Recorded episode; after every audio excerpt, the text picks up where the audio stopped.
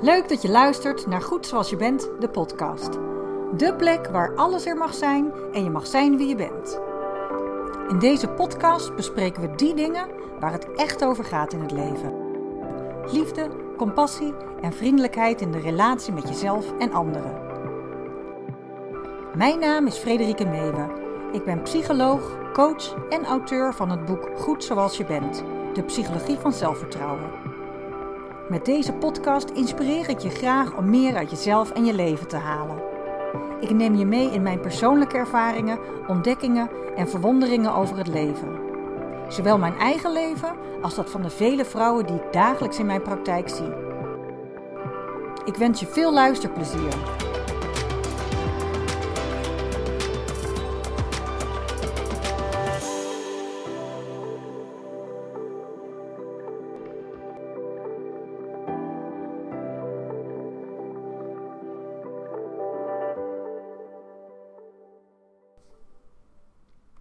Welkom bij Goed Zoals Je Bent, de podcast.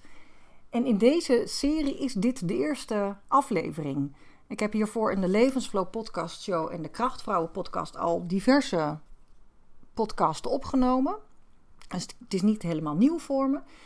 Maar voor Goed Zoals Je Bent, de podcast, is dit de eerste aflevering. En het zal niet heel, mijn podcasten zullen niet heel anders worden dan je van me gewend bent.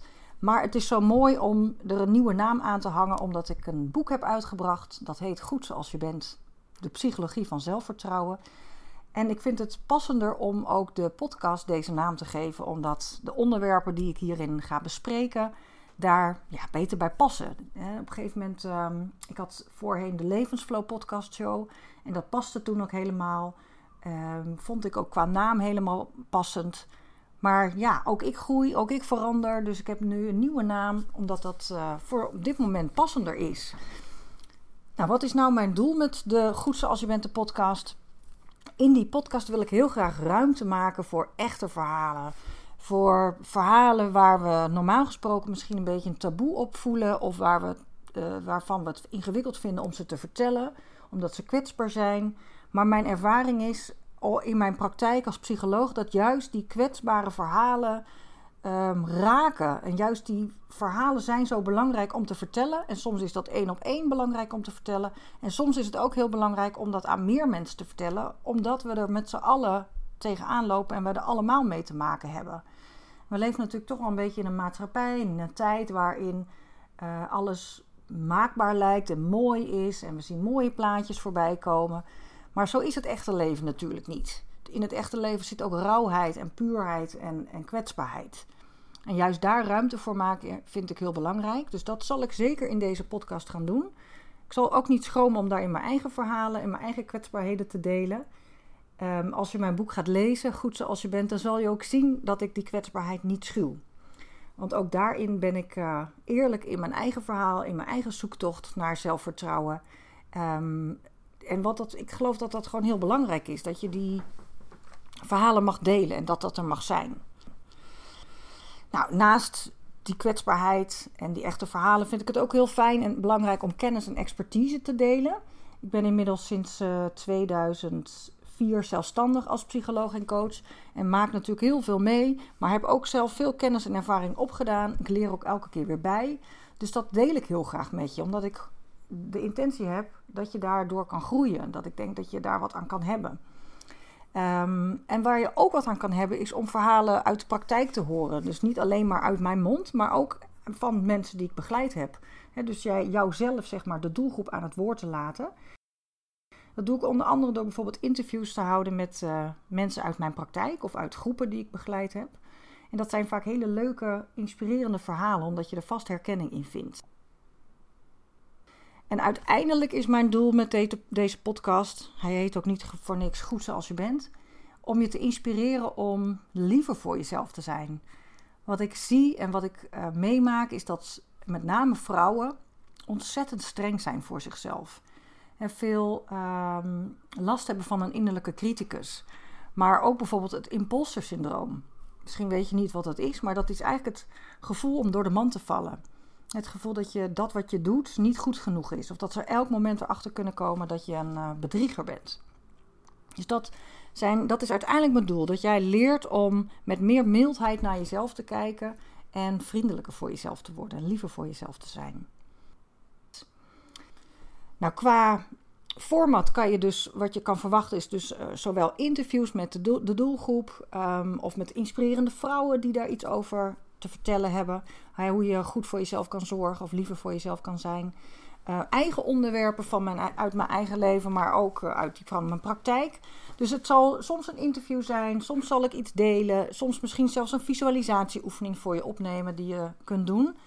Dus het is uh, afwisselend en daardoor ook variërend in lengte. En ik denk dat dat juist heel inspirerend kan zijn. Nou, mocht je zelf naar onderwerpen willen aandragen, mail me gerust. Dan deel ik heel graag met je uh, mijn kennis daarover. Um, ja, wat heb ik zelf al zo'n beetje voor je in petto qua onderwerpen? Uh, bijvoorbeeld hoe, hoe je je zelfvertrouwen kunt vergroten. Dat impulsensyndroom dus, van wat is het en uh, hoe kom je er vanaf? Het onderwerp alle ballen hoog houden. In onze huidige tijd willen we alles maar tegelijk doen. Het onderwerp bestaansrecht. Het onderwerp hoe je patronen ontstaan in je leven, hè, gedragspatronen en hoe je die kunt uh, doorbreken. Maar natuurlijk ook het onderwerp zelfliefde en zelfcompassie en zelfacceptatie. Je kunt denken aan onderwerpen als keuzes maken, hechting, negatief zelfbeeld, focus en flow, um, omgaan met tegenslag. Um, maar je kunt ook denken aan hoe vind, je, hoe vind je een goede coach in de weerwar van alle coaches die er bestaan. En wat ook een heel leuk onderwerp is, is om je wat meer te vertellen over dat schrijven van een boek. Dat hele schrijfproces, maar ook hoe werkt dat nou uh, met uitgevers of de marketing of de, nou ja, de, alles eromheen, zeg maar. Dus dat zijn een beetje de onderwerpen die je van mij uh, kan gaan verwachten in deze Goed Zoals Je Bent, de podcast. Dan is het misschien ook wel leuk om iets te vertellen over mijn doelgroep. Hè? De vrouwen die ik in mijn praktijk zie. Ik gaf net al aan, ik ben psycholoog en coach en um, heb sinds 2004 mijn eigen praktijk. Ik heb een praktijk uh, in Haarlem. En daar begeleid ik met name vrouwen tussen 30 en 45. En dat is een beetje een grove schatting hoor, want ik heb ook vrouwen die jonger zijn. Uh, en ik heb natuurlijk ook vrouwen die wat ouder zijn. Maar de meeste vrouwen die bij mij komen zijn zo tussen de 30 en 45. En waar zij tegenaan lopen is dat ze vaak veel ballen hoog houden. En daardoor stressklachten of burn-out klachten hebben. En als we dan een beetje dieper doorvragen of een beetje dieper graven, want je, je komt vaak met een bepaald probleem binnen. En dat probleem is dus dat je te weinig aan jezelf toekomt, of dat je stressklachten hebt, of dat je het gevoel hebt dat je je werk niet meer goed kan doen, of dat je minder plezier hebt in je leven, dat je somberder bent. Dus dat zijn zeg maar de klachten. Maar daaronder zitten natuurlijk verlangens en ook oorzaken. En qua verlangens zit er heel vaak de wens om te leren zichzelf meer op de eerste plek te gaan zetten. Of in ieder geval te leren meer ruimte ook voor zichzelf te maken. Vaak zie ik vrouwen die heel goed voor anderen kunnen zorgen, maar wat minder goed voor zichzelf. En ze zien ook wel in dat het om staande te blijven en ook goed voor die omgeving te kunnen zorgen, dat het belangrijk is dat ze ook goed voor zichzelf leren zorgen. En dat ze daarbij komend dus ook moeten gaan leren ontdekken wat ze zelf willen, wat ze belangrijk vinden, waar ze warm verlopen, waar ze energie van krijgen. Dus dat is een wens vaak. Een andere wens die daarbij komt kijken is dat ze vaak willen leren grenzen aan te geven, um, nee willen leren zeggen. En dat ook in combinatie met leren voelen wat hun eigen behoeften zijn.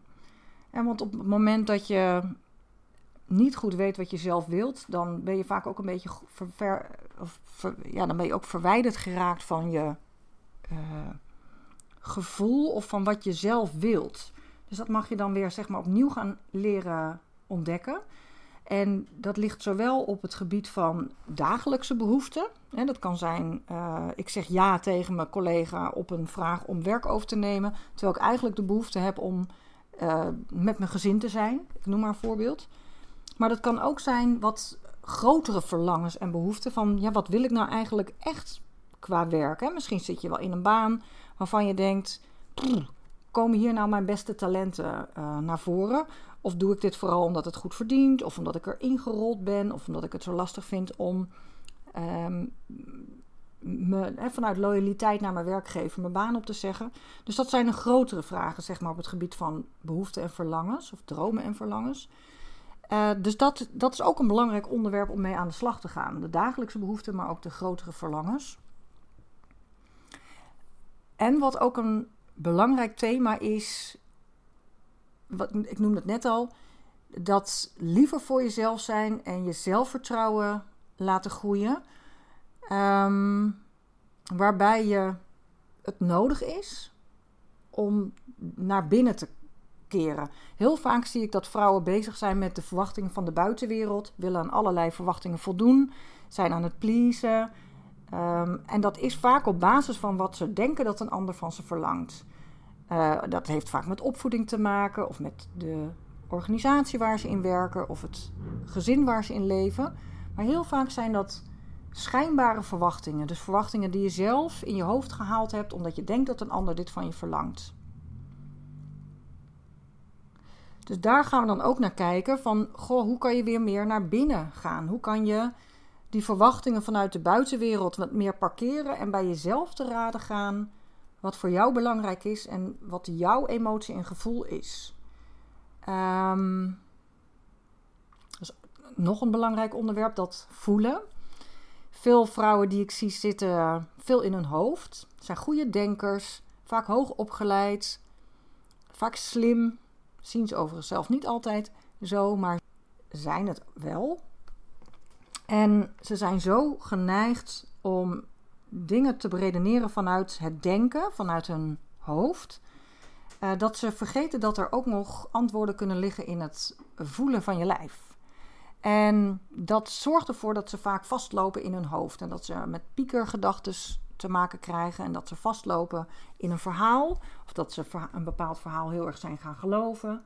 Bijvoorbeeld het verhaal van ik kan dit niet, of ik ben niet goed genoeg, of ik had dit anders aan moeten pakken, of ik heb iemand te kort gedaan, of ik heb iemand teleurgesteld. En dat gaat dan een heel eigen leven leiden, dat verhaal. En dat verhaal wordt dan zo echt en dat wordt dan zo de waarheid dat ze daar zeg maar niet meer uitkomen. Nou, dat, ik vind het heel belangrijk om dan te gaan leren om anders naar dat verhaal te gaan kijken. En te gaan zien dat dat verhaal dusdanig belemmerend is dat je er last van krijgt. En dat je er allerlei klachten door krijgt. Van somberheid, uh, stressklachten, uh, zelftwijfel. En dat je door anders met dat denken om te leren gaan en weer meer uh, gebruik te gaan maken van dat lijf, van dat lichaam, van het voelen dat instrument emoties is een heel nuttig instrument als je het goed weet te gebruiken. Maar dat mag je dan, voor veel vrouwen geldt dat ze dat opnieuw mogen gaan leren. Uh, of misschien voor het eerst wel gaan leren. Heel vaak hebben we dat niet goed geleerd. Om ja, ook weer gebruik te gaan maken van die emoties, die te gaan zien als richtingaanwijzers. Nou, dat is een beetje om een beeld te creëren van het soort vrouwen wat ik in mijn praktijk zie. En misschien herken je dat wel. Nou, als je dat herkent, dan weet je ook dat je bij deze podcast op, aan het goede adres bent. En dan, en dan ga je hopelijk heel erg geïnspireerd raken door de verhalen die je hier gaat horen en de kennis die ik met je ga delen. Overigens is het zo dat ik niet alleen maar vrouwen zie. Ik zie ook mannen in mijn praktijk. Maar het overgrote deel is wel vrouwen. En ik zie ook wel verschil tussen de vraagstukken die mannen en vrouwen hebben. Daar zal ik ongetwijfeld ook nog wel een keer in een podcast uh, het een en ander over delen met je. Nou, voor nu heel erg bedankt voor het luisteren. Stay tuned. Er komt snel weer een nieuwe podcast aan. Ja, dit was hem weer. Dankjewel dat je hebt geluisterd naar Goed Zoals Je Bent, de podcast. Vond je dit nou een interessante podcast? Geef hem dan een like of deel hem op je socials met de hashtag Goed Zoals Je Bent, de podcast. En wil je zeker weten dat je niets mist? Abonneer je dan op deze podcast. Heel graag weer tot een volgende keer.